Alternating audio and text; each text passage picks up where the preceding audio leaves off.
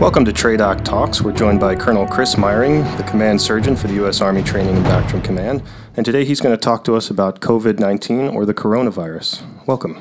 Thank you, gentlemen. I appreciate the time to you know to come here and get a chance to uh, share some information that we have here at TRADOC headquarters, and uh, um, just kind of you know enlighten some folks about things that they can do for themselves and uh, things to protect themselves, and then also uh, you know kind of you know get uh, more knowledge about this uh, particular virus. So again, this is the two thousand nineteen novel coronavirus. Uh, it's also being called uh, covid nineteen in the uh, um, in the media, so you may hear it called that as well. Uh, so earlier this year, January thirtieth in two thousand twenty, uh, the World Health Organization declared a public health emergency of international concern for coronavirus to, uh, two thousand nineteen. Um, this has been spreading you know, in uh, multiple different countries, and uh, it's thought to be spread mainly from person to person. Uh, that's uh, what that means is that these are people who are in close contact with one another, and it's usually within about six feet.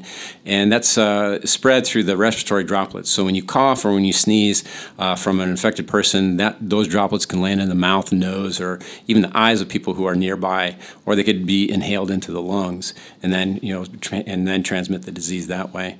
So uh, people are thought to be most contagious when they're most ill and displaying a lot of these symptoms. Although some of the exposure may be possible before people even show symptoms or be asymptomatic.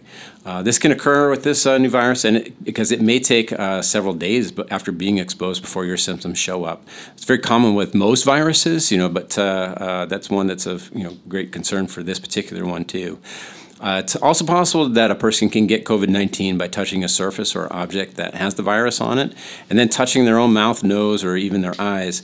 Uh, this isn't the typical way that it's thought that this virus is spread, but it is very possible too.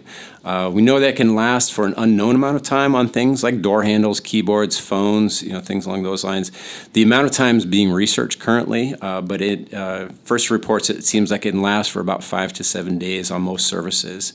Uh, the virus that causes the covid nineteen seems to be spreading easily, and it's uh, sustainably in the communities uh, in some affected areas. Uh, most uh, commonly, it's in uh, China, Iran, South Korea, Italy, and Japan.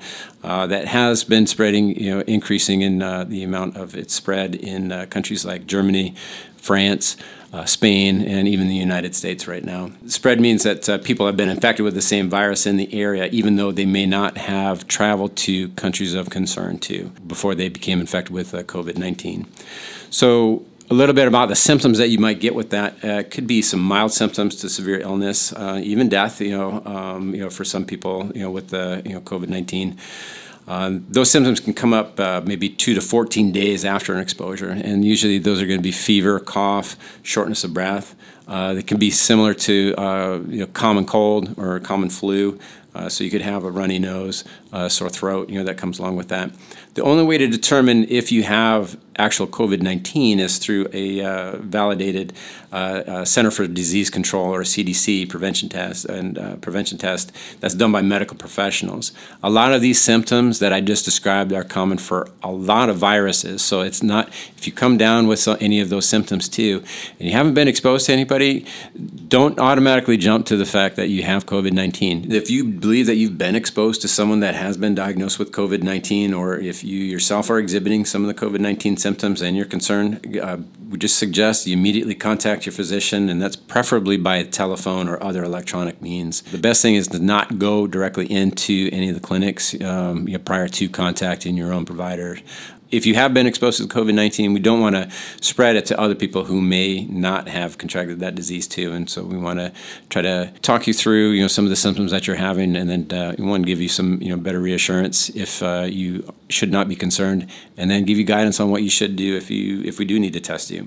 Just to share that this virus does seem to hit people over sixty very hard, uh, regardless of how healthy they were before. And the overwhelming majority of the deaths from the virus are people age sixty and up, and those who have other significant conditions. So um, I mean things like diabetes, if you have lung disease, heart disease, um, and then just so that you understand too, for those who are surviving, you know, the people who are you know, uh, hit significantly with that, the average inpatient stay in the hospital is twenty-one days. Uh, if you compare this you know, to the other end of the age spectrum, where there's been no deaths for uh, around the world, you know, for children that are age zero to nine, even if they had some other health conditions, and the majority of young people who will get minimal cold symptoms, like a runny nose or a cough, even though they could be without any other symptoms, and they can carry the virus and spread it to others.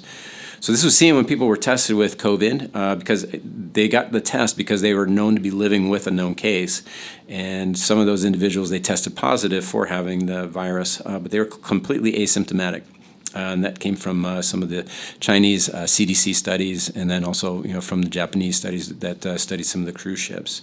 Uh, to explain that even further, so uh, some kids uh, or other kids, uh, teens, you know, can transmit the virus, and they they may not know that they have the virus, or they may just have such minimal symptoms, you know, that they uh, they're unaware of what it is that they have. Sir, so what is uh, TRADOC and the Army doing about this? Yeah, so really the Army has been taking some you know some. excellent precautionary measures, you know, to protect the health of the force and uh, to maintain the operational readiness. Uh, so our TRADOC's number one priority is our people, and so we've been continuing to evaluate the current day-to-day operations to ensure the safety of all of our soldiers, all the family members, and the civilian personnel. And so we're really encouraging all personnel to follow the guidance that's been issued by the C D C and then uh, by your installations themselves. Um, we uh, rapidly implemented some stringent health and protection, uh, uh, health and uh, force protection measures to really try to seize control and prevent the spread of COVID nineteen. Uh, so don't be alarmed with any of those. You know, we are uh, just really just trying to catch you know as many you know, individuals as possible. You know, give them you know good guidance on what it is, how they can care for themselves, uh, because really prevention starts at the individual level, and then uh, that might mean you know controlling access to the installation and protecting the critical assets and the personnel who operate them, and then enfor- enforcing you know strict uh, personal hygiene procedures you know when uh, when those are applicable. So as we look at prevention and really focusing on those individuals, what are some of the measures they should probably be taking in order to make sure they're preventing? Yeah, so you know, so really important that everybody follows just some individual measures to you know keep themselves well. Uh, now this isn't just necessarily for COVID nineteen, but this is for all diseases. So this is guidance that we've put out for the flu, you know, to prevent you from getting the flu too. So really, uh, pr- you know, doing proper and frequent hand washing. So that means washing your hands for twenty seconds. If you if you need a little song, you can sing Happy Birthday. You can sing Twinkle Twinkle Little Star, your choice, uh, or you could use uh, disinfectant wipes and then alcohol-based uh, hand sanitizer, uh, you know, readily available. You can avoid uh, some unnecessary physical contact with others, you know, so things like handshaking, um, just avoiding touching your eyes and your face and your mouth. Uh, just just so everybody is aware, too, that is a bigger challenge than most people realize, you know, to uh, not touch your, your eyes and your face. Uh, you're going to have to take active, you know, thinking on your own part to avoid touching those areas. But it is extremely important, as that's a significant way of how we can transmit disease. Uh, for respiratory hygiene, you know, so this isn't really to protect yourself, but more to protect others from what you might have. It's covering your mouth and your nose with a bent elbow if you're going to cough or sneeze. So just uh, really just putting your face into the crook of your arm uh, when you sneeze, and then don't do that into your hands. But if you accidentally do it and then sneeze into your hands, if you clean your hands immediately with a hand sanitizer or wash your hands too, that helps prevent some of the spread. Uh, if there are common surfaces, you know that uh, you know that other people use, you know, so um, the Like if you, at your workplace, if there's a shared phone, if there's uh, shared computers or anything like that too, uh, frequently wiping down the surfaces um, or using hand sanitizer after you use them. Um, also other things too, like uh, like if you open the door to the gym or open the door to a restaurant too, you know, just remembering that you know you need to wash your hands or uh, just you know, you know clean them off, you know, um, before you you know if you have to touch your face or your um, you know or your mouth at all. Biggest thing is that if you if you feel unwell, then stay at home. You know, so uh, contact, contacting your own supervisors, you know, kind of letting them know how it is that you feel, then contacting your physician or your uh, um, wherever you receive care, uh, just to kind of let them know about your symptoms too. So really, if you are Are feeling you know like ill, then uh, you know then you know leave you know staying at home basically. Now we've seen um, a big surge in terms of purchases of facial masks and seeing them all over the place. Is that something necessary? Is that something soldiers need to have? Yeah, that's a great question because you know unfortunately we've seen a lot of run on you know for people trying to grab masks, um, but you do not need to walk around with a mask to keep from getting sick. Uh, really, typical surgical masks are for sick people to keep them from spreading their germs to well people. They're not intended for well people to keep from getting sick, you know, because you can still get droplets in from the from the side or actually even into your eyes too uh, with wearing the mask.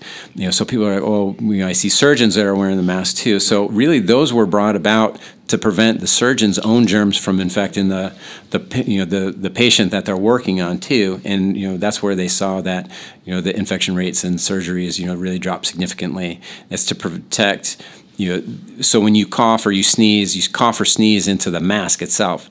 Uh, don't take the mask off to cough or sneeze. You know that's there to try to catch those droplets and keep them from spreading to other people. Um, really, you know another thing is you know if you're out and about, you know, just using just some, you know, social distancing when you're going out, you know, just using about, you know, six feet of distance, you know, from most people, trying to avoid large gatherings, you know, like sports events, concerts, festivals. Um, there's going to be some, you know, changes that come about for the uh, organizers of some of those events too. And if uh, in your community, if it seems like there's a real increase in the number of cases in that location too, they'll probably put out some additional guidance, so pay attention to that. So all our introverts now have excuses not to go to social gatherings. Yeah, exactly. Yeah, you know this is uh, this is definitely uh, their benefit.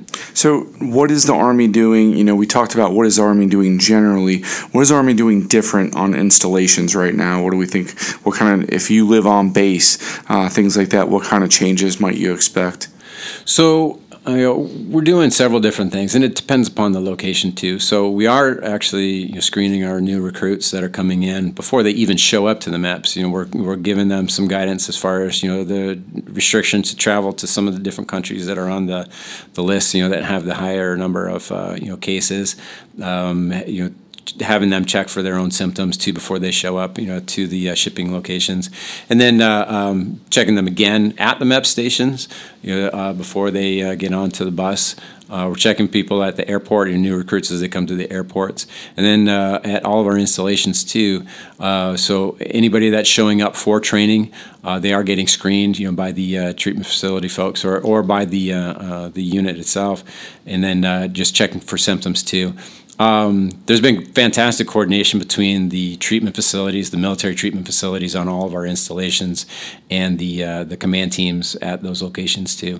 Uh, there's been coordinated efforts, rehearsals about how to do the uh, you know the procedures to you know, that they have in place, um, where people are supposed to go, where they would get tested. Um, and so on. Just one other thing too, uh, you know, because there are different levels of guidance, you know, so you'll probably hear some of the terms as far as quarantine and then isolation. Uh, just to clarify for everybody, quarantine means that you may have had an exposure, you know, to somebody that has this particular disease, and you are well. You're well, but you don't have any symptoms yet. We're just waiting to make sure that you're past the point of where you could start to become sick. So you may get told, oh, we need you to be in quarantine. It's not a need for panic. It's just that we just ask you, you, you know, staying at home, do a self-quarantine, watch for some of the symptoms. And then uh, if you start to develop any of those, you know, whichever treatment facility where you happen to be will give you some guidance as who to contact at that particular location, uh, and then how you should seek out some care. Can you define real quick, just more technically, exposure? So I, I don't want to say I've been exposed if, uh, you know, there's one case in Virginia and I live in the state of Virginia. So can you explain a little bit in terms of exposure so people know, um, you know, when, when they've truly been exposed? Yeah, that's a great point, because uh, there are a lot of people who might get concerned, you know, um, you know, where there may have been a festival that was two blocks away from them too, and uh, they felt that they were you know, quote unquote, exposed, you know, to somebody that may have had that disease too. So really, we're talking about somebody that has truly tested positive uh, to uh, the disease, you know, where they had a, a confirmed test, you know, that, uh, you know, documents that, and you were within close quarters. So if you were within that six foot distance, you know, with that individual, uh, maybe if you had, you know, shared some particular items, you know, you know, sharing a keyboard with somebody that tested positive for, for that, you know, talking on the same phone, you know, with that individual, touching some of the same objects that they may have to. Um, but if uh, just because you happen to live in the same state or even the same city or town of somebody that had that particular disease, or, you know, say if you even walked into the hospital and they happen to have patients that are in the hospital that have that, you've not been exposed. It really takes that level of close contacts, you know, for you to truly be exposed to somebody. Sir, what are the treatments, uh, if any, for someone who's contracted this disease? So right now it's more supportive treatment, you know, so again, just, you know, staying hydrated. dehydrated, just the the typical stuff that you would say for somebody that has the flu or a regular cold. You know, just you know, kind of watching for those too. You know, just drinking plenty of fluids, getting rest. You know, listening to your body, actually sleeping. But there's no specific treatment for the illness that's caused by the uh, COVID nineteen. Uh, I will share that there's a lot of research that's ongoing right now as far as for trying to develop a vaccine for that and an actual treatment for it. Uh, there are some um, uh, some medications that are experimental right now, you know, just to see if they would be effective to treat it. But there's no specific treatment, you know, um, for this particular disease right now. So, sir, uh, obviously this is a serious uh, disease that we're we're following right now. Um, what else would you like to share with the, the soldiers and leaders out there from TRADOC? Uh, the biggest thing is that just understanding about it, uh, about what this disease is, uh, not panicking, you know, just kind of following the guidance that's at the M C F, just understanding that um, your Army leaders and TRADOC leaders uh, and uh, all you know all the leaders at the installations and the treatment facilities at those installations have really done a lot of work right now. Um, you know, we are far forward in as far as for protecting all the people that uh, are in our communities and that work on our installations too.